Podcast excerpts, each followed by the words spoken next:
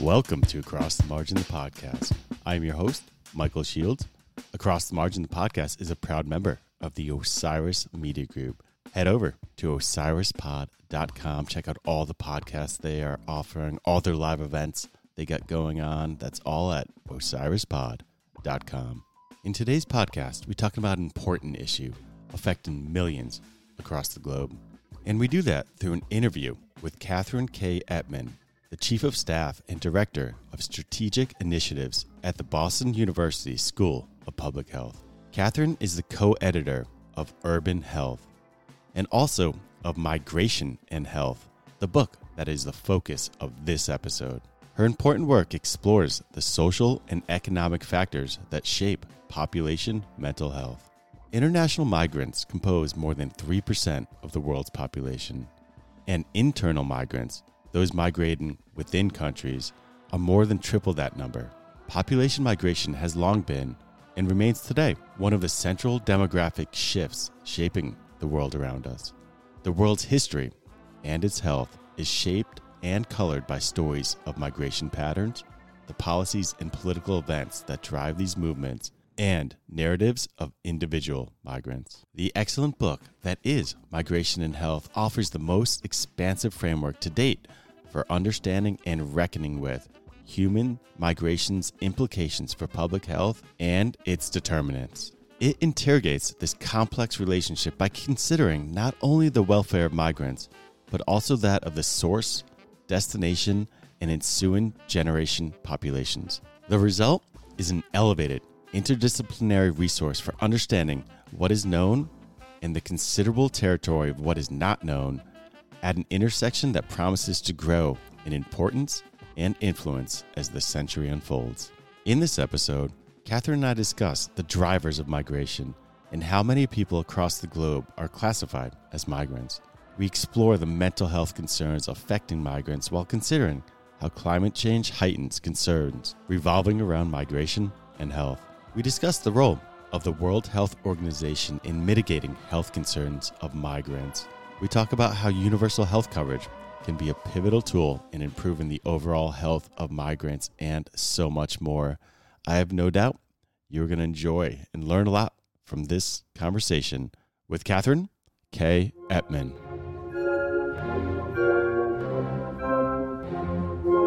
Cross, cross the line. Cross the margin. Cross the margin. Cross,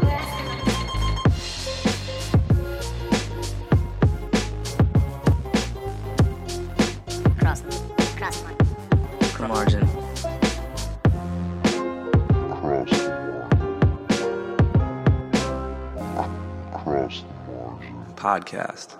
Thank you again, Catherine. I appreciate you coming on the program and talking about this book. I loved it. Thank you for having me. Of course. Um, so it is. It's a considerable book. It's one with uh, a wealth of collaborators, and and um, you know it digs into so many different angles of the concerns regarding migration and health. And I was curious if you can kind of talk generally about what readers can expect when they, you know, when they dig into the book and and when they open up these pages of uh, migration and health. Absolutely. Well, first, thank you for reading the book and for bringing attention to this important topic. Sure. Um, we were really motivated to write this book for three reasons. So, first, migration matters and it matters to health. And I'm sure we'll talk later in the episode about the many ways in which migration shapes health, but it also shapes population demography. Mhm. Um, and it's one of the major trends that we are facing in our lifetime. Number two is that people, uh, many people are affected by migration. So, both the individuals who move themselves, um, the people who are in host communities, and then also the people who remain um, in in the um, countries and places of origin. And then third, we aim to build on existing scholarship and expertise. Yeah. This book highlights the multidisciplinary nature of mm. this topic. Yeah. We include 41 chapters, and in these chapters, we feature experts across many fields, including epidemiology, anthropology, and law, just to name a few. And this is a really meaty topic. And our hope is just to skim the surface Mhm. and highlight the ways that different disciplines and different sectors contribute to the health of populations and migrants in particular, and the ways that we can learn from different disciplines and how they all play a role in creating the best health for the people. Yeah. You say skim the surface. I think you more than skim the surface. It, it feels it feels like a deep dive in in many ways. And you're right. There's so many different angles where you look at it. I'd love to kind of hear um, a little bit about you, you know you mentioned you touched on why migration talking about migration is so important, but the scope of it's important. How many um how many of this does you know does it affect across the globe? It's it's pretty daunting when you look at the numbers. So, current estimates suggest that 281 million people were international migrants as of 2020. Mhm. And this is only international migrants. The vast majority of migrants are actually internal migrants. So, estimates Mm. suggest that 750 people have migrated internally Wow. within their home country. Um, and if you were to take together internal and external migrants, Mhm. one in seven people would be a migrant. Mhm. Um, and if international migrants were one country today, they would be the fifth largest country in the world. Um, so they would be the fifth largest country after China, India, the US, and Indonesia. Wow, that's just unbelievable. Um, yeah, I mean, you just gets described as one of the central demographic shifts sh- shifts shaping the world. It's really amazing. So, um, you know, it was it was pointed out, and I want to talk about drivers of migration. Um, that international migration has more than tripled since 1970. That's from 84 million um, to 2019, which was around 272 million. I was wondering if you could talk um, some about the reason for this um, kind of drastic increase over the last 50 years in migration. So I think there are many drivers Sure. of migration. Kind of a loaded question. yeah, exactly. There, there are many drivers of migration, and a large portion of migrants are laborers. Um, so, a, a large driver of migration is labor migration. So, the drivers include economic drivers, they include political drivers, um, they include displacement from things like climate change.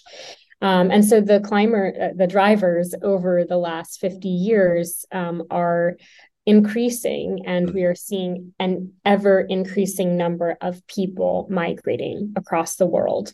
I think that we also we live in an increasingly global and mobile world as well where people are moving for a number of reasons mm-hmm. and we can stay connected but mm-hmm. there are also greater means of movement ease Yeah. of travel transportation um, and the drivers are contributing to international and internal migration Yeah, it was interesting though, with like that in mind, and of course these drivers are pushing uh, migration numbers up in a major way. But I mean, it was also pointed out that the present flow of kind of migration um, could be looked at as slow compared to population growth in some ways, but also given the degradation of living conditions in many parts of the world, some you know you can almost ask the question, as was pointed out so vividly in the book, um, why are so few people migrating? Some people are really dealing with some tough situations, and you know, I guess you know some people don't have that option as well um which is wild. So i want to ask this. This was very very surprising to me. As we get into chapter four which begins to break down how migration affects uh health kind of really pin you know pinpoint that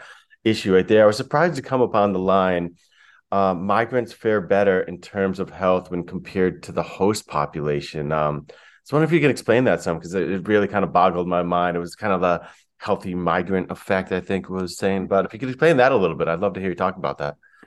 Yes. So this is called the healthy migrant effect, which is that people who migrate tend to be healthier than either the host populations Mhm. where they are moving or the people who reside in their country of origin. Um, and this may be due to a few reasons. So the majority of migrants are between 25 and 64 so they are Mhm. working age again a lot of drivers are economic um, but there's also some selection where only people who are healthy are able to migrate and to make the move and what is interesting is to look at studies that follow the health of descendants of migrants. Mm-hmm. And what those studies show is that as their descendants integrate more with their new host institutions and places of residence, they actually lose that health benefit and yeah. the health of their descendants becomes more similar to the health of their local population. Mm-hmm. Yeah, wasn't there the um and they, they, broke down it was really really interesting to me the metaphors and i think you were alluding to kind of was the time travel metaphor where migrants can actually profit from not yet adapting to industrial uh, societies kind of their dietary practices and kind of like their desk bound lifestyle so there was a healthier lifestyle you know where they were or you know what they were experiencing you know that that doesn't exist in the, the industrialized things and then there was also uh, the salmon metaphor how uh, you migrants return home often when they're sick or you know getting close to death and just there's a whole bunch of other metaphors there that really um, I just thought that was so interesting. It's it's it's something I would have never really thought was the case. Um, mental health is such an important thing to talk about when you talk about with migrants, and I think a lot of us focus on you know the physical tolls of migration, but um, you know as as focus on mental health uh, across you know many mediums is is discussed more and more. I was I was curious if you know if if the mental health of migrants is becoming more of a consideration uh, moving forward. I think it's something that probably wasn't looked at much, but it's is it something that we're looking at more um, as as you know more focuses on that all around. I think we're focused more and more as a society about yeah. on mental health in mm-hmm. general, mm-hmm. which is a good thing. I think socially we are becoming more aware of poor mental health sure. um, and we are breaking down things like stigma associated with identifying mental health mm-hmm. um, but i'd really love to take a step back just to Please. talk about health more broadly as we dive in to talk about three frameworks that help us tackle this complex notion of migration and health. Yep. So there are three frameworks that inform my thinking and, and the thinking of my co-authors mm-hmm. around health. And you can look at any health outcome, mental health included. The first is the social ecological framework.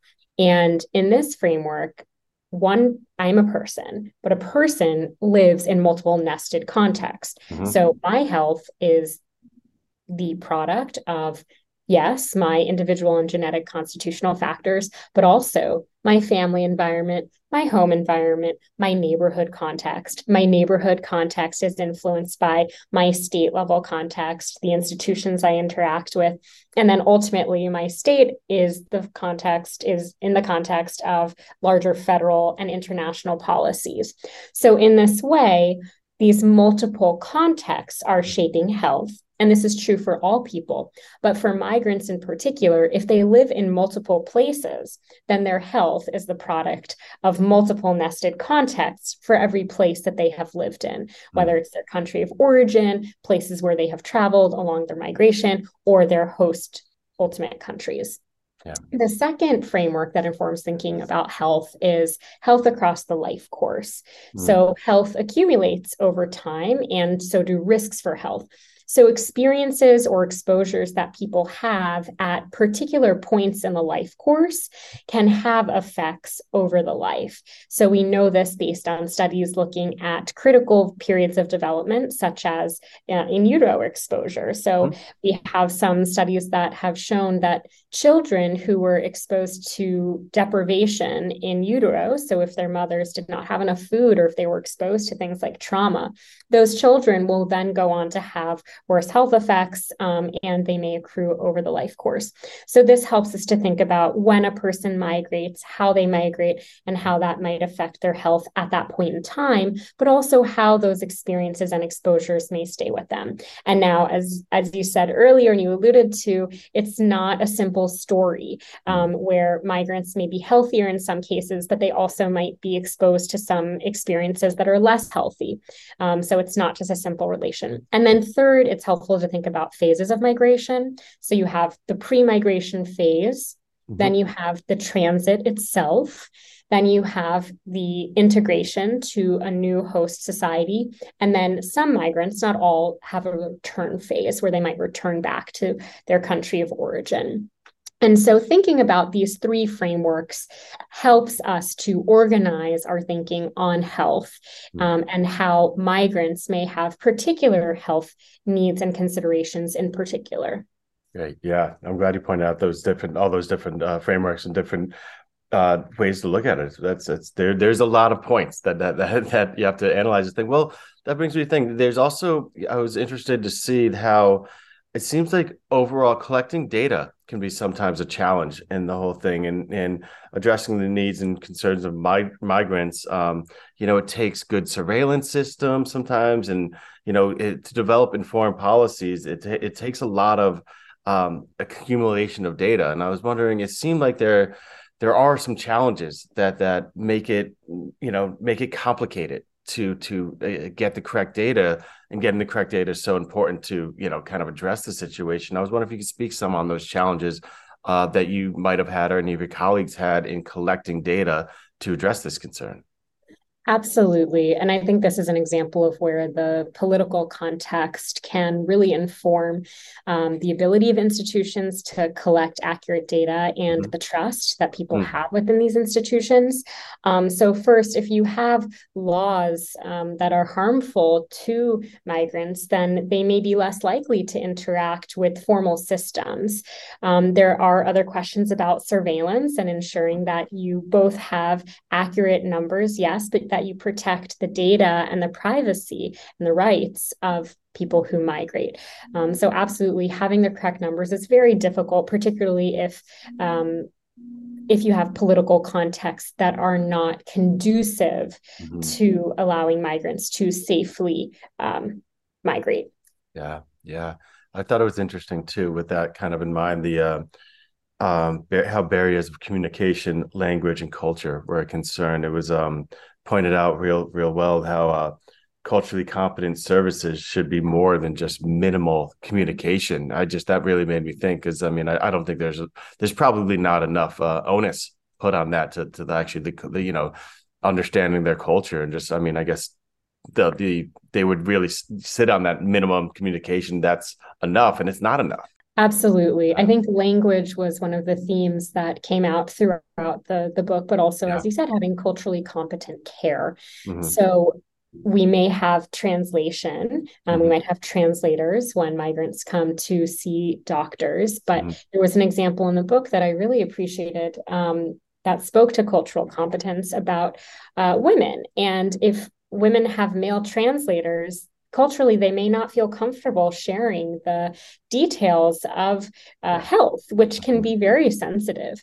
And so in this way we we might not be creating systems that are conducive to our understanding the full scope of people's experiences. They may not feel comfortable. Their translators may be family members um, in some cases the translators who have come with them may be perpetrators of some of the um, experiences that they're having that they would otherwise perhaps share with the medical system or that would be really important to know about for their physical or mental health. Yeah, absolutely. Yeah, that example made me think of. I want to uh, kind of give credit to, um, you know, sometimes you get caught up in all the stats when you're talking about this issue, but you know, there's such a human element. We got to remember, you know, address it with empathy. And there's stories of trauma throughout the book that are personal stories. There's that that section where you get stories from Isabella, Isabel, Enrique, and Luis, and it's really I always think that's so important in these books, um, just to c- continue to point out that that you know these aren't numbers, these are people, and it just that that's something that's done real good, real well in this book. Um, I want to ask how, uh, or if you could talk a little bit about how the WHO is responding to these migrant issues. Um, kind of what's the overall global response, um, and and is it being effective? Do you feel? Mhm. Um, so I was very lucky to participate in the World Health Organization's first report on the health of refugees and migrants. Wow. It came out in July of 2021, Hmm. um, and we have authors from the WHO as part of our book, um, as well as other influential nonprofit organizations Yeah. and international organizations that are addressing migration. But the WHO in particular is centrally highlighting migration and health as an important area for um, the health space to highlight moving forward. Hmm. And um, as part of that report, we tried to be very clear about the many different ways that migration and refugee status may influence population health. Mm-hmm, mm-hmm. I read. I was reading just just yesterday um, an article, and I want to kind of touch back to climate change because it's just I feel like it's going to be a big, obviously going to be a big um, uh, force of migration. And I saw a stat that it looks like it could um, uh, climate change could force up to 1.2 billion people to be on the move by 2050, and it's just unbelievable to think, uh, uh you know, the scope of that. And um, uh, I was wondering if you could talk a little bit about, you know, kind of um, uh, how climate change is, is directly affecting migrants, maybe not migration, but migrants throughout the world, how, how it directly affects, um, you know, uh, people. Cause I mean, it's, it's pretty intense. Mm-hmm. Climate change affects the health of populations and migrants through multiple ways. Mm-hmm. Um, one is with increasing global warming, we are seeing a greater number of climate related events. Mm. So these are large scale natural disasters. Um, you're also seeing displacement. So, displacement due to things like natural disasters where people are losing their homes, um, but also disaster uh, and displacement due to changing economies. Mm-hmm. Um, and obviously, climate change affects health. So, there are many studies that show how. Uh, how exposure to things like air pollution, mm-hmm. um, water pollution, these core foundations are shaping health and are ultimately shifting patterns in where people are moving. Yeah, it was um, noted that um, you know, kind of mobility has emerged as kind of the human fa- human face of climate change. That was that was a line in the book, but I mean also. It's it was it was noted and it, important to note that migration is not always possible for people. There are people who are trapped in these places that are deeply affected by climate change, which is very, very intense to think about. It was um uh really great to, to get to the point in the book where there was a bunch of case studies um uh about you know different countries and different um you know migration throughout different parts of the world. And I want to kind of just maybe kind of choose one and talk about it a little bit. And the um, section with Venezuela and Latin America, uh, um, Latin America, excuse me, was very fascinating. Um, Venezuelan migrants in Colombia was kind of the focus there. I was wondering if you could talk about this unique um, migrant situation, the plight of these migrant Venezuelans a little bit. Um, well, I think migration, as we discussed earlier, is in part the product of multiple economic and political contexts. Mm-hmm. And we see that migrants are moving in response to things like political instability in their home countries or discrimination, persecution. Um, and thankfully, we do have examples of host communities that are creating structures and institutions and contexts where populations can thrive. Yeah. Um, and we see this through a number of interventions, a number mm-hmm. of programs that are publicly supported, privately supported. Um, and I think those individual stories are some of the most inspiring, um, mm-hmm. is to see how migrants are. Are able to um, create strength and, in fact, bring benefits to their host institutions. Yes. I was well. going to point that out. Yeah, absolutely. While while you're addressing these concerns, you can actually it's an opportunity to to you know kind of uh, you know make your own infrastructure a whole lot better. Um, let's talk about the U.S. just a little bit because I mean it's it's it's you know despite immigrants you know sizable um, participation and contributions to the U.S. economy. We've talked a bunch about that on the podcast. It's it's really become um, you know a, a, a, polarizing issue in the United States. I was wondering if you you know had any thoughts on the current um, you know U.S. situation. It's it's always I always think how unique it is that you know um, Latin American countries the the people who you know uh, feel the need to move um, you know they can pretty much it's this isn't the case in many places in the world they can just get up and walk and you know there's multiple countries that they can really just just get up and decide to walk to the United States and you know so it's not a it's it's a very trying walk I mean it's the uh what is the um the the gap in can um in Colombia and Panama was brought up, that 66 miles of treacherous terrain. And but um, you know, I was just kind of curious your thoughts about uh, the the complex U.S. situation and you know, I know Mexico is involved in helping us. I was just reading an article the other day, but any thoughts you had to share about the current U.S. situation, migrants? I'd love to hear. Well, the United States is a country of immigrants. Mm, Uh, we are all immigrants here, and I think that's an important perspective Crucial. to there are many ways to address this. What we know from the research is that having policies that are more um, generous Yeah. helps to ensure the health of all populations and those who are most vulnerable and those in need. Research shows that there can be chilling effects when language is used in public discourse that is degradatory to groups or disrespectful. Um, similarly, if there are policies that penalize people for taking advantage of public services, such as the public charge, Mm, um, these can create chilling effects where people are less likely to take advantage of resources such as WIC or SNAP benefits that Mhm. ultimately benefit children. Um, so in the United States, I think migration is a complex but core issue. One benefit, uh, one, I think, treasure from our book is that we were able to bring together many different disciplines to see how we can address this topic. And one of the chapters that I want to highlight was Please. on humanities. mhm. And in this chapter, um, the, the author, Professor Carrie Preston, highlights the work of Ana Teresa Fernandez, who is an Mhm. artist who does um, works of art at the Mexican American border. So cool. The erase the border art, so Yes, great. Exactly. Borrando la frontera, erasing, erasing the border. Yeah. And her chapter um, really shows an example of how using art and using narrative and using different disciplines, including the humanities, Mhm. can transform imagination, create more compassion, and provide insights into the very human elements of migration and the intersection with politics. Yeah, it's amazing how powerful art can be in speaking to these concerns and the humanity behind it. I'm glad you pointed that out. That was really, really uh, cool thing in there.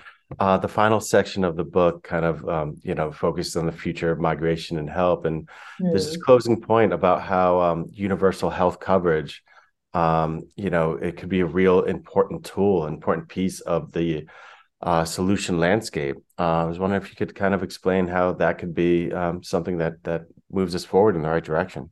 Yes, universal health coverage, UHC, is a first step to ensuring that people, humans, have the right to accessing medicine, which can be preventative and life saving. We Mhm. know that when people do not have access to health care, it means that they end up intersecting with the health system later in the severity of illness. So they come um, in emergencies when we could have prevented a lot of illness um, and actually saved costs.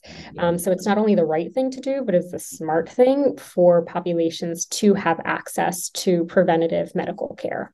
Yeah, that, that but I mean that's another great thing that's so good about the book. I mean it's it's really breaking down the problem, but there's a lot of solutions in there. I mean I really I, I thought the book was I think it's super important. Like you you were alluding to right off the bat, it's it's trying to move the conversation and the and the studies forward. I love that there was kind of you know there was focus just there was a lot of numbers but it's also uh, talks about the people behind the stats and also the complexities of the thing. I mean like it's it's wild how many different angles and how many disciplinaries kind of came together in this book. It's really it's great. It's excellent. I'm glad to have the opportunity to talk more about it with you. And so thank you catherine. I really appreciate uh, you finding the time to talk about uh, migration and health. Thank you, Michael.